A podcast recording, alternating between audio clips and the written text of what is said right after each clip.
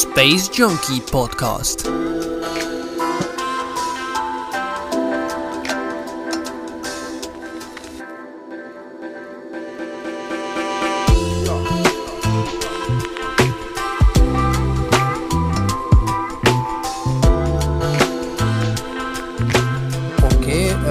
Gondoltuk, hogy mivel mostanában nem nagyon zajlik látható, vagy mondjuk úgy, hogy inkább látványos ö, folyamat a Starbase-en, inkább egy ilyen kicsit ilyen gyors talpalót tartanánk így a, az általánosság témakörében, hogy mi is ez a Starbase, mi is maga a Starship, tehát aki mondjuk először először hall erről az egész témáról, akkor ő is képben, képben legyen.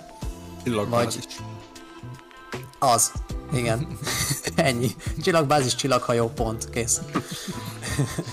szóval a Starbase ugye egy ugye a SpaceX-nek a legújabb rakétagyártó komplexuma. Ugye Boca Chica Village-nél található, de Brownsville-től 32 km keletre, tehát Brownsville a legnagyobb város a közelben. Ugye ez ma, ma majdnem már a mexikai határnál található délen, a texasi, Texas állam legdélebbi csücskében szinte. Egy ilyen eléggé mocsaras terület, tehát azért jól kellett ö, sáfárkodnia azzal, azzal a területtel a SpaceX-nek, ami, amit ugye ö, beépíthet, mert ugye azért mocsára nem annyira ajánlatos építkezni, de talán ez, ezzel nem mondtam el sok újdonságot, illetve ugye azt is ö, figyelembe kellett venniük, amikor ö, keresték ugye még a helyszínt erre, ennek az egész ö, rakétagyártó komplexumnak, hogy lehetőleg part mentén legyen, hiszen a Kína kivételével, ugye, le- illetve Oroszországban, de hát mondjuk ott több száz kilométeres körzetben valamikor a szárazföldön belül sincs mondjuk lakott település, de a lényeg, hogy úgy kell pozícionálni lehetőleg egy, egy indítási komplexumot, mert egyébként ez nem csak egy gyártó, hanem egy ind- indító komplexum is, hogy lakott kívül történjenek az indítások, és lehetőleg víz fölött, tehát hogy a legkisebb kár keletkezzen esetleg, hogyha a rakéta felrobban a levegőben, és tehát emberi életet semmiképp se veszélyeztessen, de lehetőleg az anyagi kár sem legyen, se legyen, jelentős. Tehát ezért esett a választás a SpaceX-nek, mert egyébként a keleti parton nem nagyon van máshol olyan hely, ahol, ahol pár tíz kilométeres közötten belül ne lenne legalább egy nagyobb város. Ugye Florida is egyébként nem véletlenül foglalja magába ugye a Cape Cape ugye a Kennedy űrközpontot, illetve a, a Cape Canaveral űrbázist, űrhaderőbázist egész pontosan. Tehát ott is ugye egy partmenti óriási komplexumról van szó, és ö, körz, körz, körzetében nem nagyon van ugye nagyobb lakott település.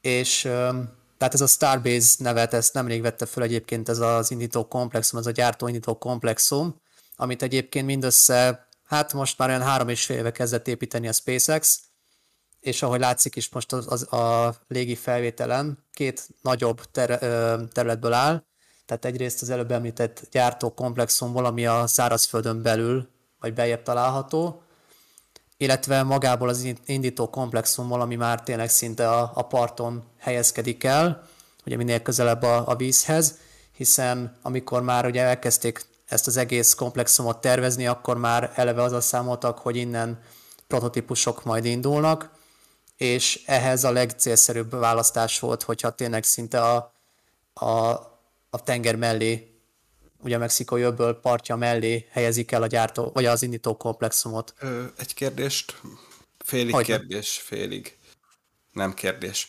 A, a víz mellé településnek én úgy tudom, hogy az is oka, hogy a tengervízből szivattyúzzák ki a, az indításoknál a rezgések és a hanghatások csillapítására használt vizet. Tehát ö, én úgy tudom, van. hogy valamilyen berendezéssel ezt megszűrik, ugye, hogy ne a sós víz kerüljön oda, mert az, ha lerakódik, akkor nem Mhm. túl egészséges, és azt a vizet, tehát nem ivóvizet fecsérelnek ott el, úgymond, hanem Persze. tengerből kiszivattyúzott vizet használják. Igen, ez is. problémák megoldására. Igen, köszi Tomi a kiegészítést, ö, jogosan, abszolút.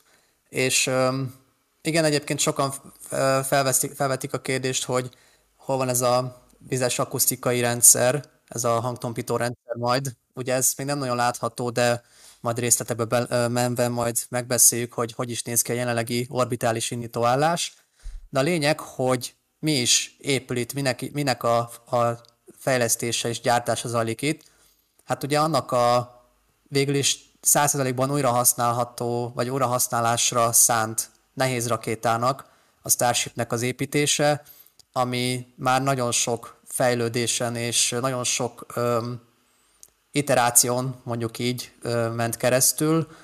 Öm, Szabi, ezt a, az evolúciós képet idéz, uh-huh. vagy idézőjelbe azt tudod tenni, Léci, csak hogy így megné- megmutassuk, hogy uh-huh. ha még nem is annyira régi programról, vagy öm, tervről van szó, már szinte évente változott már magának a második fokozatnak a, a formája. Tehát a lényeg, hogy 2015-ben hallhattunk először Elon musk arról a, a hatalmas, grandiózus ötletről, hogy amiért lényegében ő az egész SpaceX-et létrehozta, tudnélik, ö, ö, multiplanetáris faljá szeretné az emberiséget ö, segíteni, és ehhez egy olyan nehéz rakétára van szükség, ami lényegében egy polgári repülőgéphez hasonlóan a naponta akár többször is felszállhat, illetve leszállhat, hiszen hogyha a Marson egy fenntartható nem csak egy bázist, hanem gyakorlatilag egy város szeretnének létrehozni, és ezáltal multiplanetárissá válhat az emberiség, ahhoz írdatlan sok, több százezer tonnányi terhet kell ugye a Földről a Marsra juttatni, és az egész lényegében, amiért a SpaceX-et létrehozta, ez ezen a koncepción alapul, tehát a, akár a Falcon 9-nek a, a sikersztoria is lényegében erre vezet, vagy ehhez vezet, hogy egy olyan nehéz rakétarendszert fejlesztenek ki, hogy tényleg ezt az álmát létre tudja hozni Elon Musk, amit sokan nagyon elleneznek, nagyon sokan támogatnak. Erről tényleg reggelig lehetne vitázni, hogy, hogy mennyire van létjogosultsága ennek az egésznek, de minden esetre ő ezt kitalálta, és tényleg öles léptékkel halad felé, hogy ezt a tervet meg is valósítsa, még hogyha nem is az ő életében, de esetleg mondjuk száz éven belül, most csak mondtam valamit, de a lényeg, hogy 15-ben, vagy hát ezen a képen 16-ot ír, de 15-ben beszélt először Elon Musk arról, hogy egy ilyen úgynevezett uh, Interplanetary Transportation System, tehát az ITS az első verziót láthatjuk még ezzel a névvel, tehát egy ilyen nehéz rakétát terveznek, és azóta látható, hogy tényleg nap, uh, hát naponta azért nem, bár szinte amilyen fejlődésen ment keresztül, szinte naponta is változik a koncepció, de a lényeg, hogy ezen a képen látható, hogy mennyi mennyiszer változott már maga a, az elképzelés, hogy hogy is nézzen ki a rakéta, de amit itt látunk, ami maga a Starship, ez önmagában a második fokozatot is jel, jelzi, vagy jelenti, vagy annak a neve, illetve az egész első és második fokozatból álló rakéta rendszernek, vagy űrhajó rendszernek, ami, ami, maga, ami szintén a Starship nevet viseli, de majd mutatunk az első fokozatról is egy képet. Bár egyébként nagyon sokszor mondják három fokozatú rakétarendszernek, vagy csak úgy simán rak- háromfokozatú rendszernek az egészet, hiszen a földi kiszolgáló egységet szokták hívni egyébként nulladik fokozatnak. Ami nyilván nem indul az űrbe, mert akkor elég nagy baj lenne, hogyha ez a levegőbe indulna. De a lényeg, hogy ahhoz, hogy az első és második fokozat együtt el tudjon indulni, ahhoz ugye kell egy földi kiszolgáló rendszer, és ez lényegében egy elengedhetetlen eleme az egész rendszernek, ezért a nulladik fokozatot, a Stage Zero-t is ide szokták ö, sorolni, de önmagában az a, az a rakétarendszer, ami az űrbe indul, az két fokozatú, tehát amit a képen látunk, az mindig a második fokozatnak egy továbbfejlesztett változata volt, és látható, hogy egyre inkább ilyen letisztult formát ö, vett fel, és, ö, és tényleg volt olyan, amikor voltak elemek, volt, amik, volt, amikor nem, volt, amikor volt láb, volt, amikor nem, de a lényeg, hogy ö, folyamatosan olyan tendenciát mutat az egész, hogy lehetőleg minél hatékonyabb legyen, tehát minél nagyobb legyen a teherbíró képessége és a hasznos teherkapacitás ennek az óriási rakétának, vagy űrhajónak, és ugye sokszor szokta mondani Elon Musk is, meg többen is, hogy the best part is no part, tehát a legjobb rész, vagy legjobb alkatrész, hogyha nincs alkatrész, és jelenleg, amit most látunk, a 2021-es verziójú Starship, neki nem lesz lába, mondjuk így, tehát nem lesz leszálló lába, mert ugye egyébként nyilván, hogyha nem lenne újra hasznosítható verziójú, akkor nem is kéne, hogy szóba kerülni egyáltalán a leszálló láb. de ugye mivel eleve már ugye ezzel kezdtem én is a kis monológot, hogy egy újra, 100%-ban újra használható rakétarendszert szeretnének kifejleszteni, ahhoz ugye valahogy vissza kell hozni a földre, hogy aztán feltankolják újra, és, és tényleg mint egy polgári repülőgépet újra elindítsák a, a, az űrbe, vagy hát legalábbis elindítsák az útjára. Ö, tehát a lényeg, hogy egyrészt ez a második fokozat, ez egy 50 méter magas ö, űrhajó, tehát önmagában, amit most látunk, az az űrhajó lesz, és ennek is különböző módja, vagy különböző verziói vannak, lesznek teherszállító, illetve majd ö, pár éven belül azért remélhetőleg emberszállító, vagy emberes űrhajói változatok is, illetve beszélnek bolygóközi változatról, de ez még tényleg a nagyon nagy jövő zenéje, tehát először ugye önmagában a, a teher szállító Starship-et kéne kifejleszteni, illetve ennek a teherszállító verziónak is lesz egy holdi leszálló változata, ugye majd erről is beszélünk a Lunar Starshipről, van szó konkrétan, illetve ennek is lesz ugye a, a holdi leszálló egységnek teherváltozata, illetve emberes vagy emberszállító változata is, vagy személyszállító mondjuk így szebben. Közben itt már látom, hogy Szabi mire készül, szinte kitalálta, hogy mit szerették mondani, hiszen ha már ennyit beszéltünk a második fokozatról, akkor beszéljünk az első fokozatról is, ami hát egy nem kicsi hordozó rakéta lesz, de hát ahhoz, hogy ö, a jelenlegi tervek szerint 100 tonnát, minimum 100 tonnát, de lehet, hogy ez még sőt nem lennék meglepő, ha az még később változni fogna, vagy változna, és még több hasznos teherkapacitása lenne majd a végleges verziónak, de a jelenlegi tervek szerint legalább 100 tonnát lenne képes alacsony földkörüli pályára juttatni ez a második fokozat, de ahhoz, hogy ez az óriási önmagában 50 méter és kb. 300 tonnás monstrumot, vagy monstrum földkörüli pályára tudjon állni, ahhoz azért elég komoly tolóerőre lesz szükség, és ezt a tolóerőt a Super Heavy hordozó rakéta, tehát a Super Heavy első fokozat fogja biztosítani, ami önmagában két és félszer lesz erősebb, mint a, a NASA-nak az egy eddigi legerősebb rakétája, a Saturn 5. Tehát ahhoz képest, hogy ez egy 100%-ban újra használható hordozó rakéta lesz, még cserébe, vagy még ehhez hozzáadva még két és félszer erősebb is lesz, tehát tehát tényleg egy alapvető paradigmaváltás küszöbén állunk, ami az űripart és a rakétagyártást, rakétagyártó technológiát illeti, hiszen soha korábban senki nem épített, meg se próbáltak. Bár hát... Hát az N1-et az azért vegyük ide. Uh-huh. Hát igen, de az se volt újra használható, tehát az is egyszer használatos rakéta volt. Ez igaz. Tény, tény hogy hajtóművek számában legalábbis megközelítette a Super Heavy-t, de de tényleg ami, ami koncepciót képvisel ez a Super Heavy, illetve az egész Starship rendszer, olyat még uh-huh. arra még nem volt példa korábban. Hát ugye látható, hogy ez a verzió, tehát az első prototípusok azok 29 hajtóművet tartalmaznak, vagy foglalnak magukba, erről a hajtóművekről is mindjárt beszélek külön. De a lényeg, hogy ezt az óriási tolóerőt, ezt, ami 68 megatonna, nem, 68 mega, mega newton egész pontosan,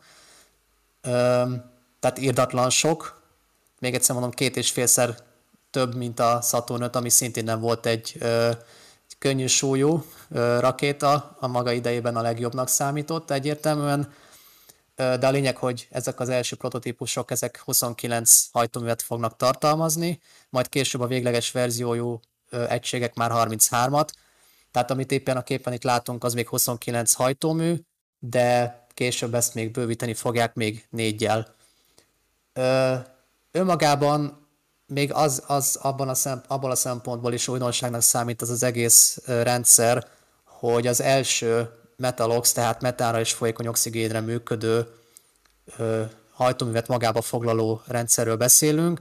Tehát korábban, még ha azóta már tesztelnek is, akár Kína, vagy akár ugye más amerikai ö, űripari vállalatok szintén Metalox, tehát metánra folyékonyra működő metára és folyékony oxigénre működő hajtóművet, akkor is az, a SpaceX Raptor hajtóműve volt az első olyan, ami már nem csak a tesztpadon, hanem lényegében már egy repülő prototípuson is ö, ö, már szolgált, vagy, vagy ö, már megmutatta az erejét, hiszen az előbb mutatott második fokozatokból már ugye összesen öt prototípus már meg is tett egy szuborbitális repülést, ugye ami azt jelenti, hogy nyilván még ezek nem hagyták el a, vilá- a, földet, és nem álltak még világ, földkörüli pályára, tehát mindössze idézőjelben csak 10 kilométeres magasságig jutottak, de nem is az volt a cél rögtön, hogy földkörüli pályára álljanak természetesen, hanem mindig lépésről lépésre haladtak a, a Starship fejlesztésében. Itt Ugye először volt... Pillanatra félbeszakítalak egyébként, hogyha valaki Persze. szeretné látni, hogy hogy reagáltunk az SN8, tehát az első Starship repülésére, az, azt igen. tudom ajánlani, hogy azt nézzétek vissza. Picit vállalhatatlan, de azt, de ezt csak azért mondom, mert ilyet még előtte ember nem látott. És, és szerintem az, hogy elsőre ilyen szinten megleptek minket, nem mint hogyha ez lett volna a cél, hogy minket Magukat is meg. Így van.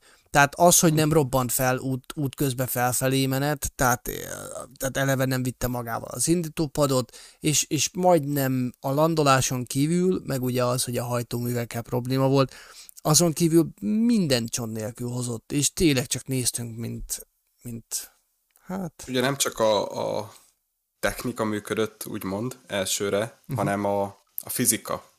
Fizika és a módszer Igen. is. Igen. Mert ugye ezt kitalálták, hogy Igen. akkor ők most átfordulnak ott 12,5 kilométer magasan, és akkor majd hason visszazuhannak, uh-huh. és akkor majd visszafordulnak, de hogy ez még kipróbálva soha nem volt. Így van. És Így van. Nem, lehet, nem lehetett azt tudni, hogy ez a való életben hogy, hogy fog működni. Oké, okay, hogy vannak ö, szimulációk, de a szimuláció sose adja vissza a, a uh-huh. valós körülményeket. Bizony. Bizony. Én meg voltam bizonyosodva róla, hogy hogyha fel is jut 12,5 kilométerig, tehát az, ahogy elkezd zuhanni, ott darabjaira fog hullani. És, hm. hát, hát ez és az, nem. Ez az. És nagyon. Igen, tehát... az egész olyan vékony, hogy és csak hegesztések tartják össze, és ez az egész nagy, tehát egy 50 méteres, ja. magasabb, mint egy 10 emeletes tömb. Ja, ja, ja. Ja, igen. 52, igen. igen, hát azt nem is említettem még, hogy a korábbi prototípusok azok mindössze 4 mm-es, vagy egész pontosan 3,9 mm falvastagságú vagy vastagságú acélgyűrűkből állnak, tehát egyébként ez a rakéta, illetve maga a prototípus, az egész prototípus, amit most látunk a képen, az rozsdamentes acélból készül, tehát rozsdamentes acélból készült gyűrűből áll egész konkrétan, viszont a, amik, amiket most építenek prototípusok, azok már még vékonyabbak, már csak 3,6 mm, ami ugye azért lesz óriási jelentőségű, hiszen minél kevesebb, vagy minél könnyebb maga nettó tömeggel, ugye, tehát még feltankolt állapot nélkül is, vagy akár feltankolt állapotban is ezáltal a rakéta, mm. illetve az űrhajó, ugye nagyobb hasznos terhet tud az űrbe juttatni. Igen. Ö, és ugye a, még azt is hozzáveszünk, hogy még, még több hajtóművet fog kapni majd a, a végleges verzió, azzal ugye nyilván az talán egyértelmű, hogy nagyobb lesz a tolóereje is, tehát még nagyobb töveget tud majd az űrbe juttatni. Tehát folyamatosan egy olyan tendenciát mutat az egész fejlesztés, hogy, hogy tényleg annyira levigyék a, a fajlagos költségét akár egy tonányi vagy egy kilogramnyi hasznos ternek a feljutatására, hogy, hogy jelenleg még elképzelhetetlen technológiákat kép, lesz képes majd az űrbe juttatni ez az egész rendszer, hogyha majd egyszer már ö, operatív lesz, tehát működőképes. Igen. De a lényeg, hogy ö, önmagában még visszatérve a hajtóműre, tehát a Raptor hajtóműre, ugye ez, ez az első olyan, amit, amit már hát éles teszten, ha mondhatjuk így, már bevetettek több alkalommal, és már bizonyított is. Nyilván az elején azért voltak gondok, de ahogy ugye haladtunk előre a prototípusok tesztelésében ugye egyre inkább megbízhatóvá váltak ezek a Raptorok, és ezek még csak az első verziók, és már készül a Raptor 2, ami Elon szerint is ahhoz képest, ahogy azok kinéznek, ez egy karácsonyfához hasonló, ezt ő így mondta, ha jól emlékszem a, uh-huh. a Team Daddal készült videóban, tehát amit most látunk a képen, az egy Raptor hajtómű. Ugye még egyszer, tehát az üzemanyag az folyékony metán, az oxidálószer pedig folyékony oxigén, tehát ö, teljesen és ráadásul ez egy belső keringési rendszerrel működő hajtómű, tehát úgy kell elképzelni, hogy azt a, a egy részét a, ki, a kiáramló gáznak, amit más hajtómű esetleg csak kibocsát a szabadba, azt ez a rendszer ez visszaforgatja, és lényegében ezzel, ezzel is megpörgetik a, turbo, a turboszivattyúkat, tehát önmagát generálja, önmagát hajtja meg még jobban az egész rendszer, és ezáltal lesz óriási tolóereje, Miközben... Nincsen elvesztegetett üzemanyag. És nincs, uh-huh. igen, így van. Nincs elvesztegetett üzemanyagtömeg, hanem lényegében egy ilyen öngeneráló folyamatként kell elképzelni, nagyon egyszerűen, egyszerűen le, lebontva, vagy leegyszerűsítve ezt az egész működési elvet. Tehát az egész koncepció ennek a hajtóműnek is forradalmi, és tényleg az, hogy ez elhagyta már a tesztpadot, mert van még egy pár hajtómű azért a világon, ami, amit már tesztenek, de azok még nem kerültek prototípusokba, de ez az első verziói Raptor is már annyi mindent már most is megmutatott az erejéből, illetve a megbízhatóságából, ami, amire bőven építhet a SpaceX, és amit ugye az előbb ti is említettetek, hogy ez az első olyan Metalox hajtómű, amit akár többször is ugye be tudnak indítani. Tehát ugye egyrészt ugye indításnál, Igen. Felszállás előtt, illetve ugye amikor ugye visszatért ugye a prototípus, akkor ugye leszállás, leszálláshoz ugye manőverezéshez, illetve fékező, fékezéshez ugye szintén használták. És ugye amikor majd már az első fokozat, illetve a második fokozat is visszatér a Földre, akár az űrből, tehát most már ugye az orbitális pályára történő tesztekre készül a SpaceX, ugye akkor szintén óriási szerepük lesz a hajtóműveknek, hogy, hogy a, a fékező manővereket, illetve az egyéb kormányzási manővereket végre tudja hajtani. Uh-huh. Tehát, És, mondd csak. Bocsánat, mondd, csak, végig, nyugodtan.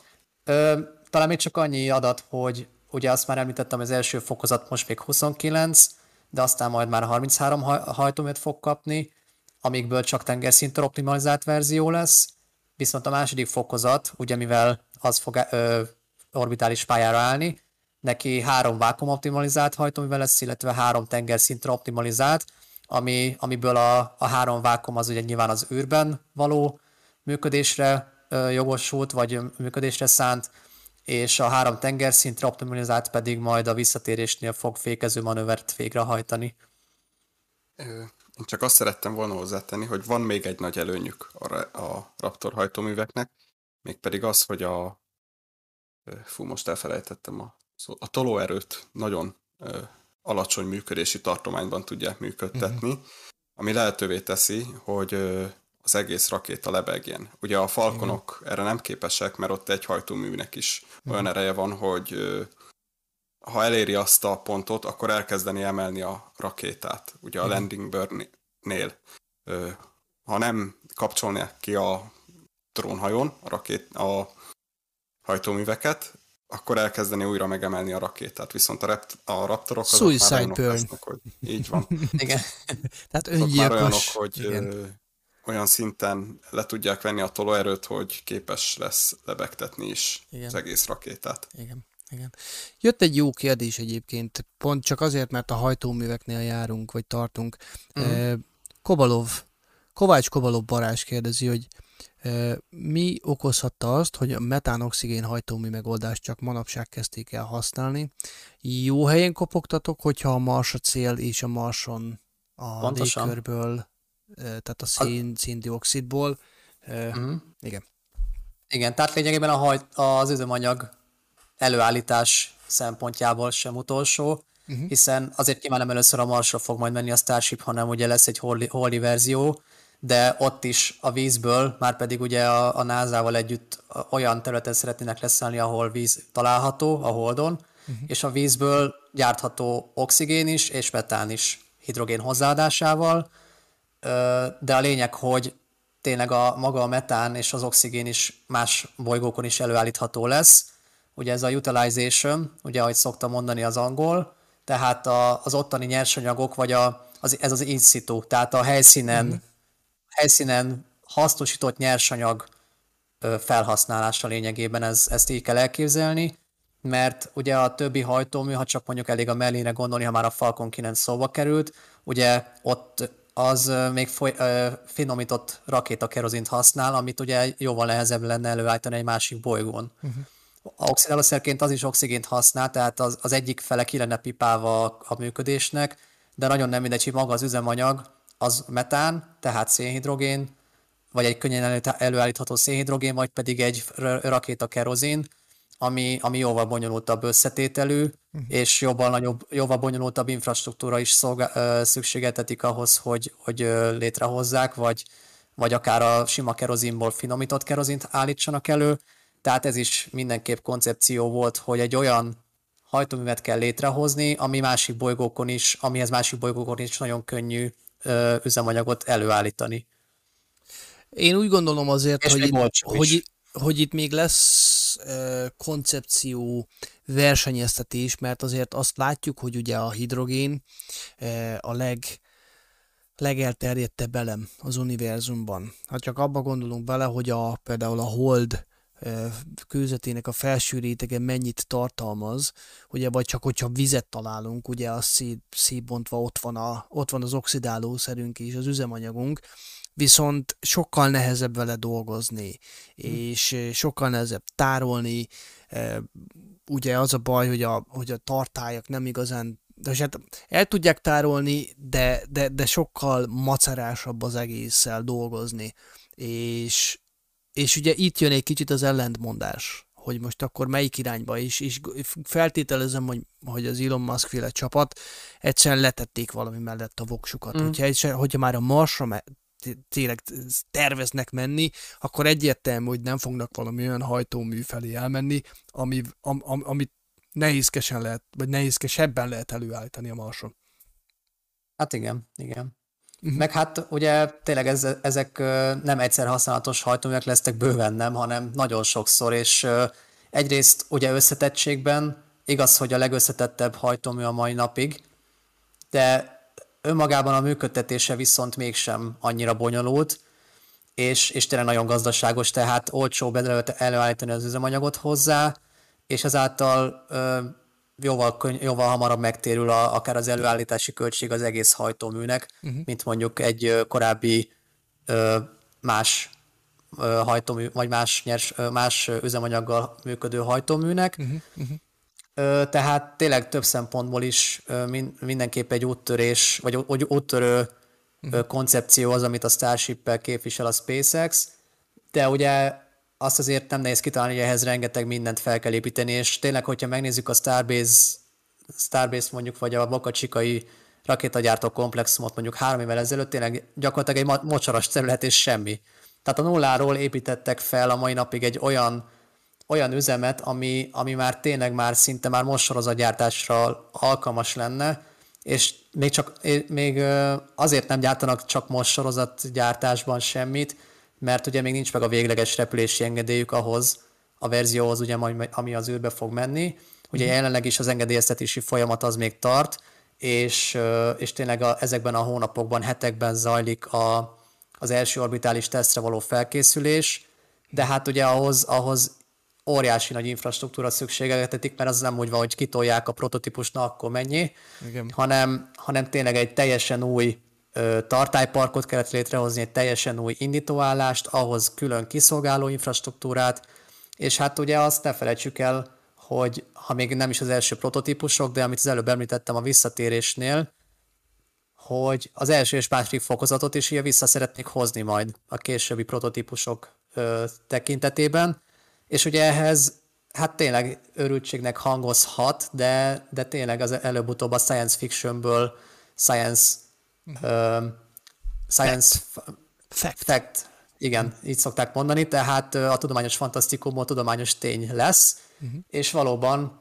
már látszanak azok a, a, az alkatrészek idézőjelben, vagy azok az infrastruktúraból álló óriási egységek, amik ugye majd a visszatérésnél el fogják kapni lényegében a, a visszatérő ö, fokozatokat, ugye, amik megközelítik a, a szerviztornyot, ugye, amik, ami lényegében ugye tartja ezeket az óriási szerkezeteket, és tényleg az az elképzelés, hogy sem az első fokozat, sem pedig a második fokozat nem a saját lábaira fog leszállni, hanem úgy, tényleg úgy irányítják vissza az indítóállás közelébe, ehhez az óriási toronyhoz, amit az előbb már láthattunk a, a teljes stacknél, tehát az első és második fokozat egymásra építésénél, ami, ami tényleg az a szerkezet lesz, ami lényegében elkapja az egész ö, monstrumot. Mert egyébként azt még lehet, hogy nem említettem, de ez a kis super heavy hordozó rakéta, ez önmagában 70 méter. Ugye, hogyha még arra ráteszik az 50 méteres, vagy bocsánat, most már csak 69 méter, azt hiszem, mert egy gyűrűvel ö, kicsit ö, megkortították végül, de lényeg, hogy közel 70 méter, akkor maradjunk ennyiben és amíg arra ráteszik az 50 méteres második fokozatot, akkor bizony egy 120 méteres monstrum születik, ami szintén egyébként talán nem meglepő módon a legnagyobb rakéta lesz a világon, amit valaha gyártottak, hiszen megint csak a Saturn 5-tel összehasonlítva az ugye 111 méteres volt, tehát még méretben is nagyobb lesz, illetve az előbb említett tolóerő tekintetében is ugye két és félszer erősebb lesz az első fokozat.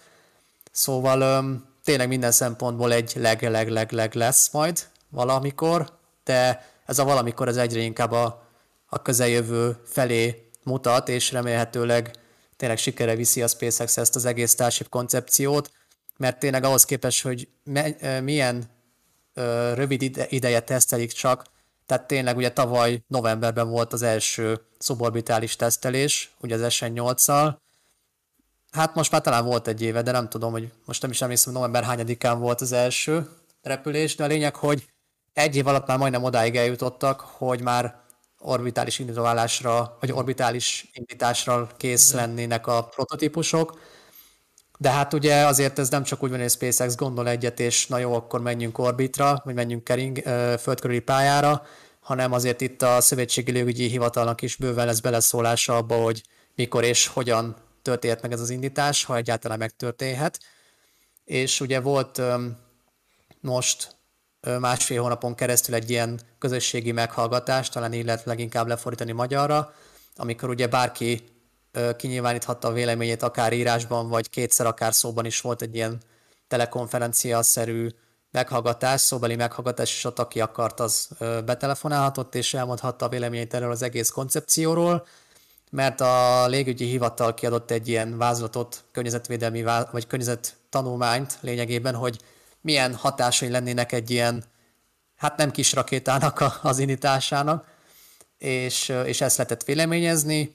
Azt persze nem lehet tudni, hogy ennek mikor lesz eredménye, és hogy milyen eredménye lesz, hogy mondjuk a légügyi hivatal úgy gondolja, hogy na jó, akkor ezt az egészet akkor most le lehet nullázni, és akkor gondoljátok ezt újra, srácok, így azért kicsit ö, ö, nem biztos, hogy minden annyira jó lesz, ahogy ti ezt gondoljátok, vagy pedig mindennel elégedettek lesznek, vagy pedig egy ilyen kettő, kettő közti állapot lesz, hogy hát jó, jó, de azért még valamit változtatni kéne, tehát nagyjából ez a három kimenetel így egyszerűen fogalmazva, ami lehet, és ugye ez is nagyban befolyásolja majd azt, hogy mikor kerülhet sor az első orbitális indításra, de az a lényeg, hogy a, a SpaceX folyamatosan ebbe az irányba lépked, tehát az infrastruktúra az hamarosan elkészül, a két prototípus az, az is szinte már készen áll, sőt egyébként a második fokozattal a 20-as számú prototípussal, vagy más néven SHIP 20-szal már ugye végrehajtották az első olyan statikus hajtómű tesztet is, amelynek során első alkalommal egy vákumoptimalizált Raptort is beindítottak,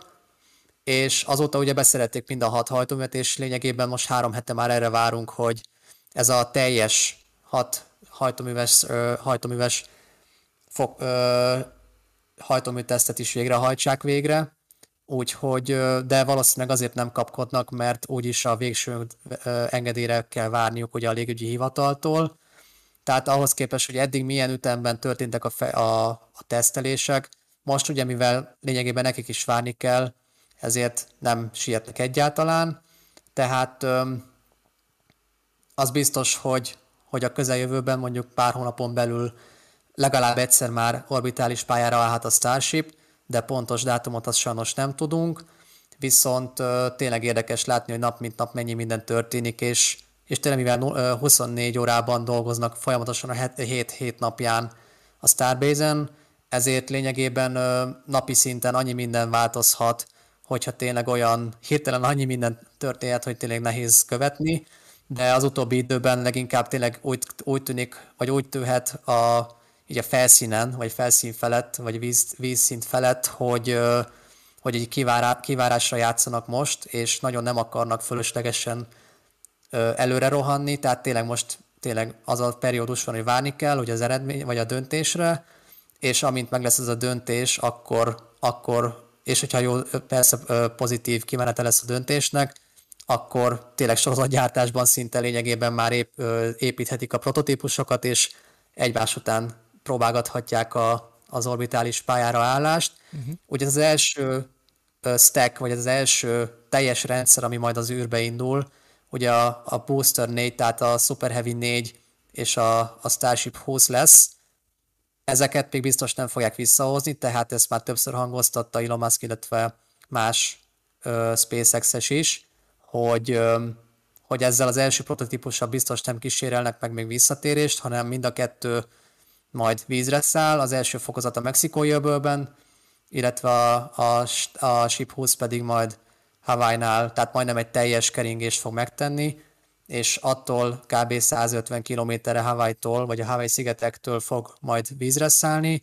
Ugye azt nem nehéz kitalálni, ezek a prototípusok utána már nem lesznek még egyszer használható állapotban, de nem is arra szánják őket. Tehát ez egy adatgyűjtési indítás lesz, csak úgy, mint az SN8, illetve az SN9, vagy akár az összes korábbi prototípus, ami, amit ugye csak a suborbitális tesztekre használtak, de ott ugye akkor abban a fázisban az volt a cél, hogy önmagában a, a repülési profilt kipróbálják, hogy milyen lesz mondjuk visszatérés a visszatérés során, vagy, vagy tényleg akár csak indítás során hogy viselkedik az egész rendszer.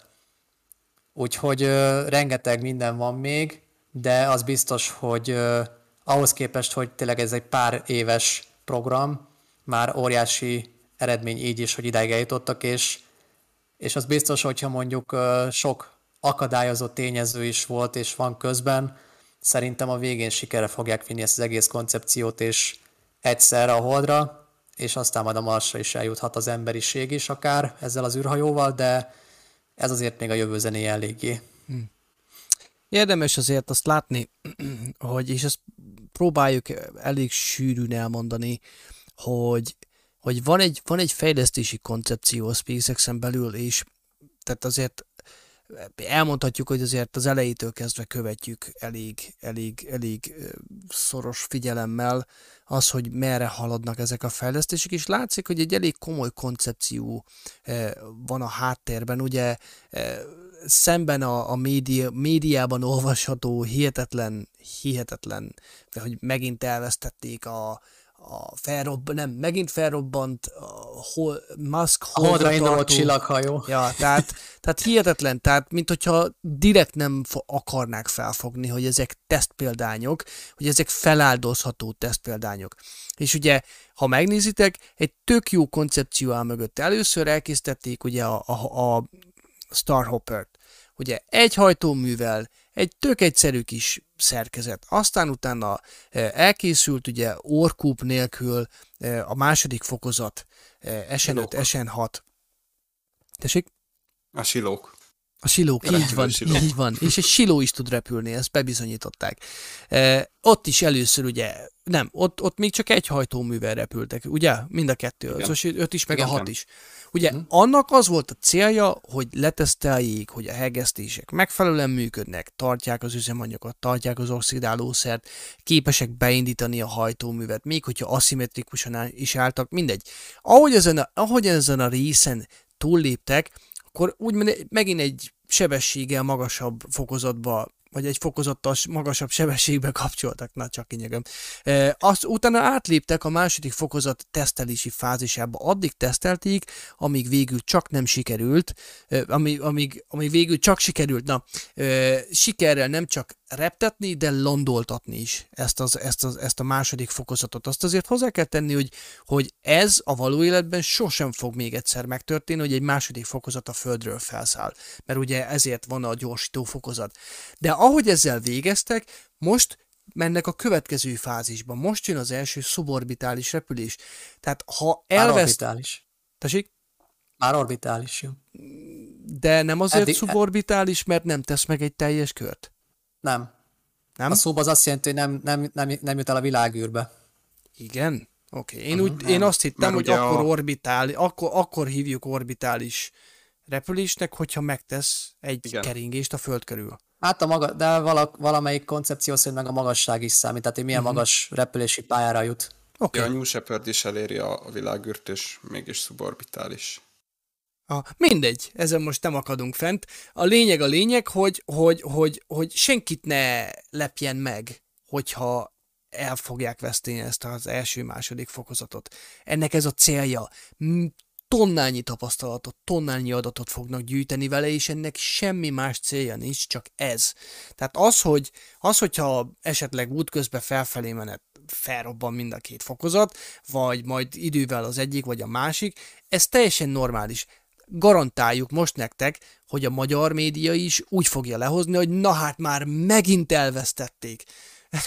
ez olyan körülbelül, mint... ekkora betűkkel. Igen, igen, ez körülbelül olyan, olyan lenne, mint hogyha egy autót gyártó cég eh, törés teszten, eh, törés teszt után lehozná, hogy na az Audi már megint összetört egy autót, és már megint darabokra tört. Tehát, na, tehát annyira hülyeség az egész, sokszor csak csodálkozunk rajta. A lényeg a lényeg, hogy értsétek a koncepciót mögötte.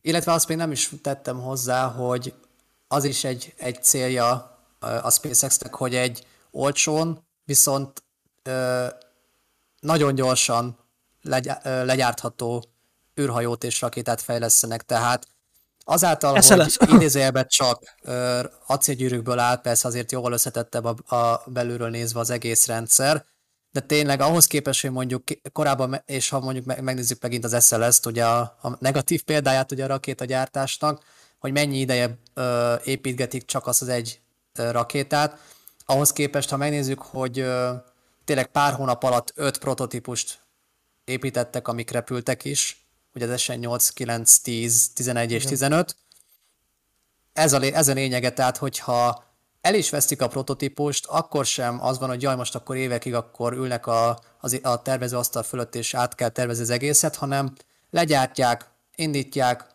felrobban, esetleg tanulnak belőle. Uh-huh. A hibákból tanulnak újra, megint egy következő fejleszté, verziót kifejlesztenek, az is repül, esetleg az is felrobban, nem baj, abból is tanulnak, illetve hát természetesen abból is tanulnak, hogyha nem robban föl, mint hogy az SN15-ből is már rengeteg mindent tanultak, és rengeteg adatot gyűjtöttek, uh-huh. de a lényeg, ha már ez az első teljes stack, teljes első és másik fokozatból álló rendszer már, ha csak elhagyja az indítóállást, és mondjuk nem viszi magával. Igen, nem, nem viszi magával az egész indítóállást úgy, ahogy van start közben, akkor, akkor már önmagában szerintem azzal már nyer a SpaceX. Mert már nem, az, nem csak a következő prototípusok épülnek, hanem most már azt hiszem hárommal későbbi prototípusok is mm-hmm. az első és második fokozatokból. Tehát abszolút már arról van szó, hogy tényleg ilyen sorozatgyártásban gyárthatnák a prototípusokat, és csak azért nem gyártják még úgy, és azért nem állnak ott sorban szépen az első és második fokozatok, mert nem lenne hely nekik. Uh-huh. Így van. De, de ha, ha erről lenne szó, és már pedig erről lesz szó, hogy sorozatgyártás, akkor viszont már képes lenne a SpaceX akár egy pár hét alatt összerakni egy teljes ö, rendszert. Uh-huh. Tehát ö, az biztos, hogy, ö, hogy, hogy tényleg ez az alapvető koncepció volt, hogy olcsón, viszont gyorsan legyártható űrhajót és rakétát építsenek. Ott szó nagy rakéta!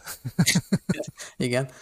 És pont ezért ez is önmagában egy olyan koncepciót jelent, ami, ami korábban nem volt megtapasztalható az űriparban, hogy, hogy tényleg kívülről úgy játszik, mintha dobálnák a prototípusokat, hát ez nem, nem fontos, és mm. akkor így hát, de hát tényleg nem az szinte, mert ott a következő, és hogyha az egyik nem sikerül, akkor majd a következővel fog. Vagy ha azzal se, akkor majd megint a következővel. Így van. De bármennyi adatot tudnak gyűjteni, akár már csak egy indítás során, hogyha már pár kilométeres magasságig legalább eljut egy prototípus, már azzal rengeteg adatot gyűjtenek, amiből, amit ugye ö, elemezhetnek, és amiből tanulhatnak. Tehát, ö, tehát ezért nem kell tragédiaként felfogni, hogyha, hogyha mondjuk az első teljes ö, űrhajórendszer és rakétarendszer felrobban, mert hogyha már nem az indítóálláson robban fel, és elindul, már az rengeteg adatot fog jelenteni a SpaceX-nek, és önmagában az a tény, hogy ez a 29 Raptorral működő első fokozat még soha nem hajtott végre repülést, hanem lényegében az első tesztrepülésen rögtön az űrbe indul, és ha tényleg már elindul, már az önmagában egy győzelem lesz, akkor, mm. akkor azért kicsit más perspektívába helyezi az egész indítást. Igen. Tehát valószínűleg egy vagy pár statikus hajtóműteszt, földi te, hajtóműtesztje lesz a, a Booster 4-nek is, de mm. önmagában ezt az első fokozatot nem fogják reptetni. Tehát ez úgy fog elindulni a világűr felé, hogy nem, repül, nem hagyta el a Földet még korábban. Mm. Jó esetben, reméljük, azért nem is fogja. Tehát tényleg mondjuk úgy, hogy irányítottan fogja elhagyni az indítóállást, és nem egy robbanás következtében. Hát meglátjuk. Igen. Igen.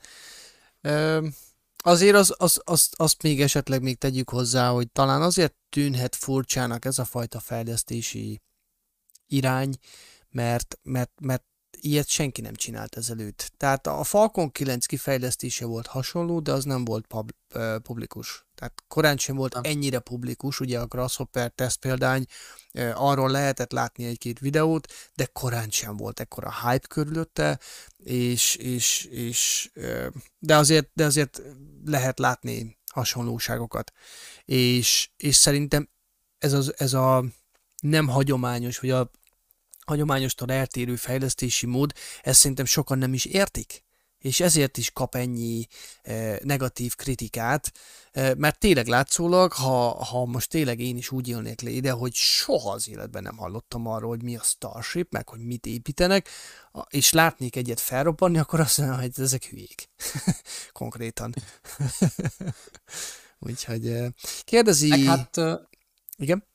Bocsát, csak még egy, egy mm-hmm mondat ehhez az előbbi Falcon 9-es összehasonlításhoz. Ugye a Falcon 9-et eleve máshol tesztelték, viszont ennél a Starbase-nél annyira szem előtt vannak, és ugye több csatorna is lényegében 24 per 7-ben közvetíti a történéseket, illetve ugye önmagában a SpaceX is már ezeket a, a nagyobb teszteket, ugye a, a prototípusok szuborbitális repüléseit, ezeket közvetítette. Tehát ezért voltak eleve szem előtt, és ugye a Falcon 9-szel vagy Falcon 9-ről sosem volt élőadás, amikor uh-huh.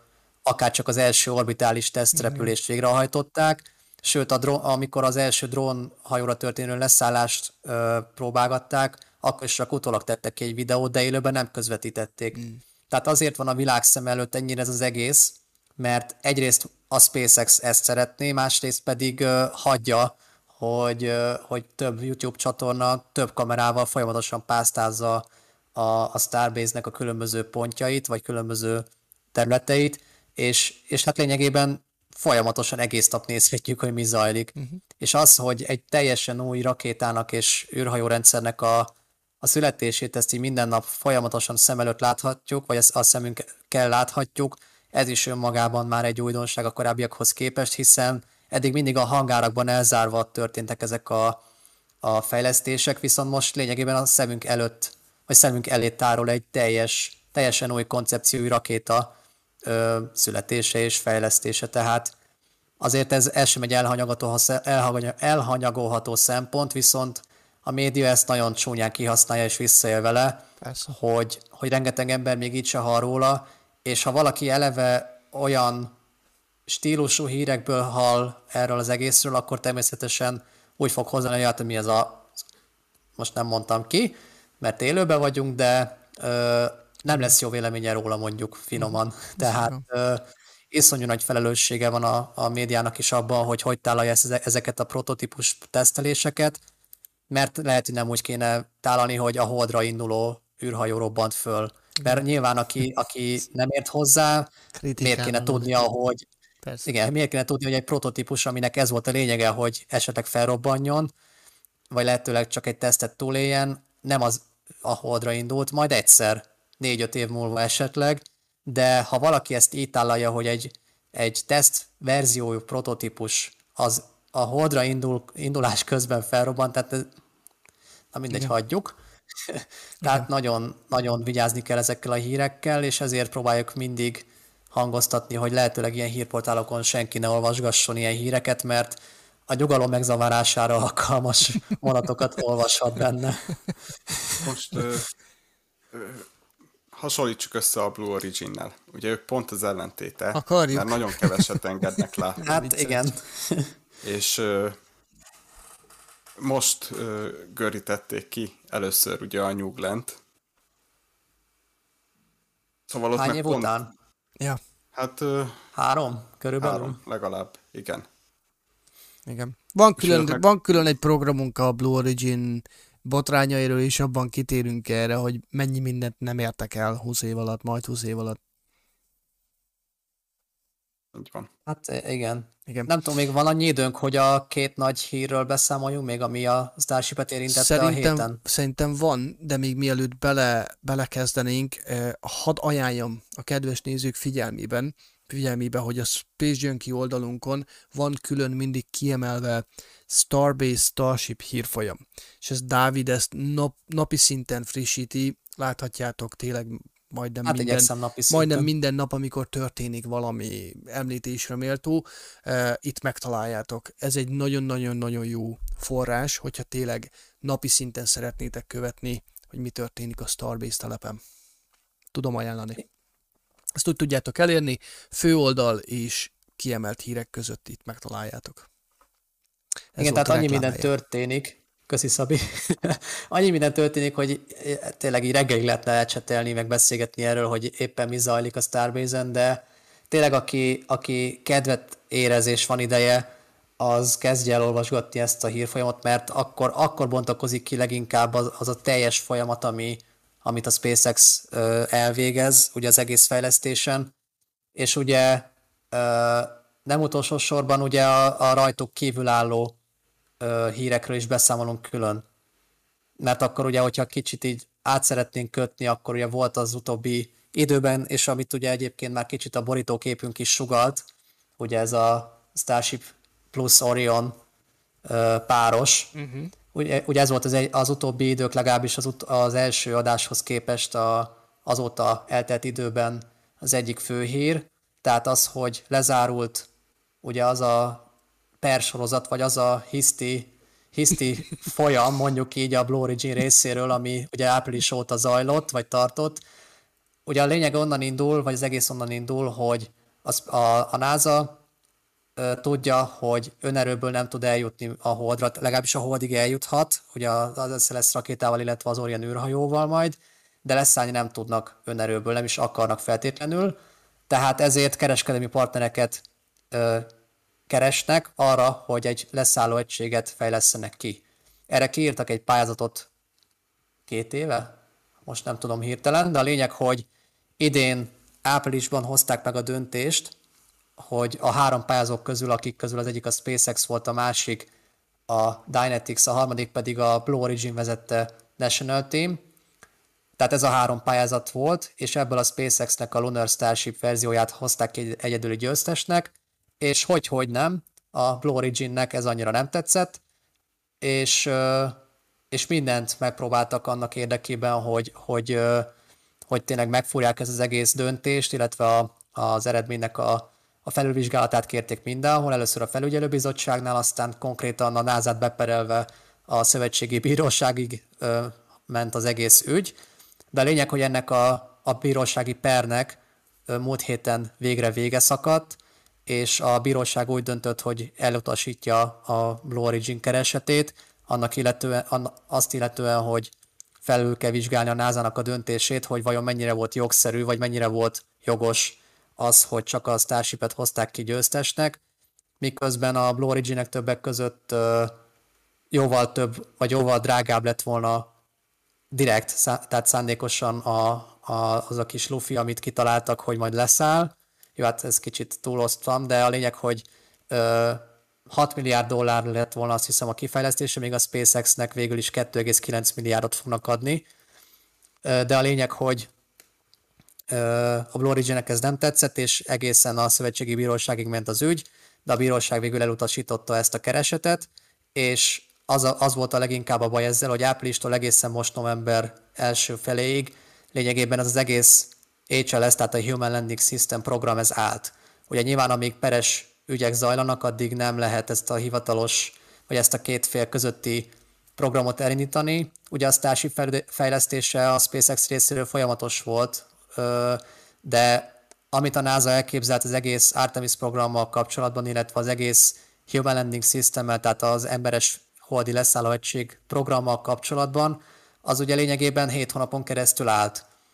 Ugye még csak leülni se tudtak a, a, a tervezőasztalhoz együtt a SpaceX-szel, mert amíg ugye nem ö, hárult el minden akadály afelől, vagy az, a, annak szempontjából, hogy el tudjanak kezdeni dolgozni, addig ugye lényegében csak várni, várhattak arra, hogy, hogy tényleg minden felhő elvonuljon az egész ügy fölül mondhatni, és most, hogy ez végre megvalósult, így most, kezdőd, most kezdődhet el az a tényleges együttműködés, aminek ugye akár már áprilisban már meg kellett volna kezdődni.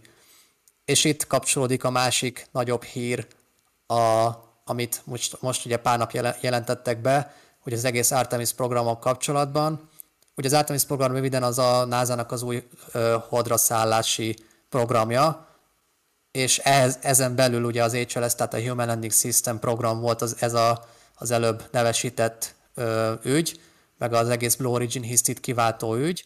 De a lényeg, hogy a napokban volt egy olyan telefko, ö, telekonferencia, vagy sajtótájékoztató, online sajtótájékoztató, ahol Bill Nelson, a, a NASA igazgatója megerősítette, hogy a korábbi 2024-es hodraszállási dátum az már ö, biztos, hogy nem tudják tartani, és többek között a Blue Origin-nek a, a hiszti folyamát is felhozták, ö, hát mondjuk úgy, hogy ürügynek, van benne valami, de ez csak az egyik része volt annak, hogy mivel ugye a, a SpaceX-en nem tudták elkezdeni a, a tervezést, illetve a, az együttműködést, ezért a, a, földi, ezért a holdi leszálló egység ö, kifejlesztése is ugye addig csúszott.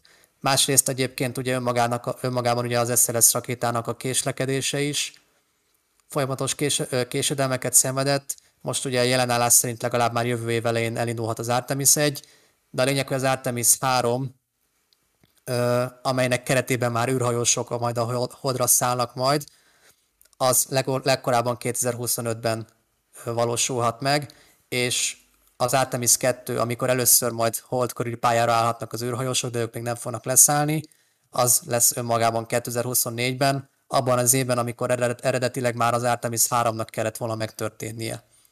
Tehát az egész koncepció lényege, hogy az SLS rakéta elindítja az Orion űrhajót, három űrhajóssal, és ott uh, hold körüli pályára állva találkozik majd a, a Lunar starship tehát a leszálló egysége lényegében, és ezzel a Lunar starship szállnak majd le a hold felszínére. És egyrészt ugye még egyszer az sls a késlekedése, másrészt pedig ennek az uh, leszálló egység programnak a késlekedése, vagy késleltetése, inkább úgy mondom, miatt uh, ez a 2024-es dátum többé már nem tartható, harmadrészt pedig még a, a kereskedelmi űrruha tervezés, vagy szkafander tervezés is ö, több késedelmet szenved, mint ahogy azt, azt tervezték előre, tehát ö, sajnos több sebből vérzik ez a, ez a program, vagy ez a terv, hogy 24-ben újra ö, ember jusson a holdra, legalábbis leszálljon. Szóval ö, az biztos, hogy 25-ben, legkorábban jelen szint 25-ben fog ez megvalósulni, de hát nem tudjuk, hogy azért addig még milyen csúszások fognak bekövetkezni. Minden esetre visszatérve a, a Starship-re még egy zárszó erejéig, az biztos, hogy a SpaceX nem fog leállni egy percig sem a saját koncepciója ö, fejlesztésével, tehát ö, párhuzamosan fogják ugye a, az orbitális teszteket végrehajtani, illetve ugye a NASA-val, pár, ö, NASA-val együttműködve ezt a holdi leszálló egységet is elkezdik majd fejleszteni, ami egyébként egy jóval könny, vagy jóval egyszerűbb konstrukció lesz, már ha le- lehet ezt mondani, mondjuk, hogy kevésbé lesz összetett, mint mondjuk egy ö, sima más, második fokozat, egy sima Starship. Szóval ö, meglátjuk, hogy ennek a tényleges holdi leszálló egységnek mikor lesz végleges engedélye, illetve maga a holdra szállás mikor valósulhat meg, de az biztos, hogy még legalább három és fél évet várni kell erre sajnos.